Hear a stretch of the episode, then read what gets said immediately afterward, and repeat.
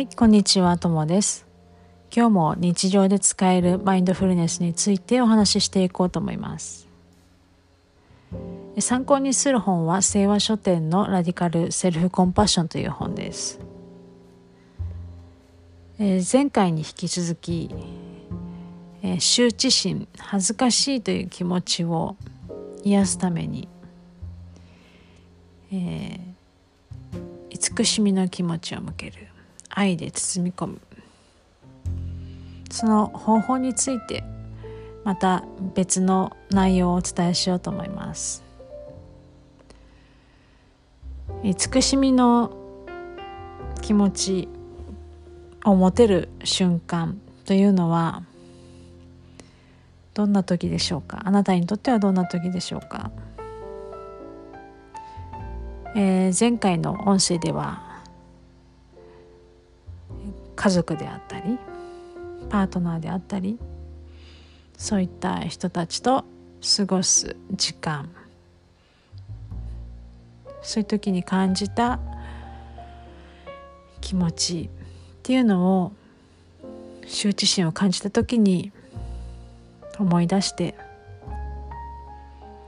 体でその愛を感じようということをお話ししたんですけれども今日はですね意外と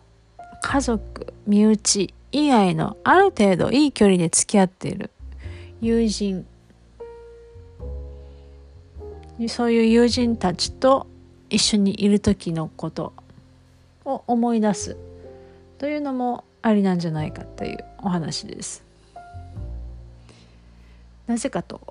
言いますとそういうこともあるのは想像できるかもしれないんですけれども体験したことあるかもしれないんですけども家族の中での役割っていうのがあると思うんですね。その役によって役を演じることによって、えー責任を感じていたりストレスを感じていたり場合によってはそういうことがあるかもしれませんそういう状況の場合はちょうどいい距離で付き合っている親友。そういった人たちと過ごす時の方が気楽で落ち着くかもしれません。そういう友達がいるかもしれません。いずれにしても思い出してみて。家族や友人やですね。一緒に過ごしていた時にほっとする気持ち安心する気持ち、えーそのままの自分でいることが許されている。その時にどんな感覚を体で感じられていたかというのを思い出す感じる再現するんですね。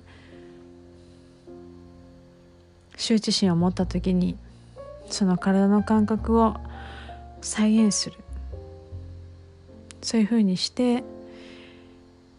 羞恥心を癒していくという提案です。あなたにとっての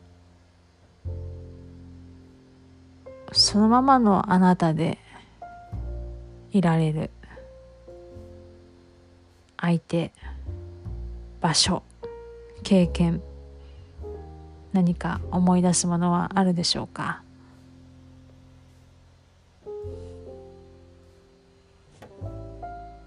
その時の感覚を体で味わってみてください。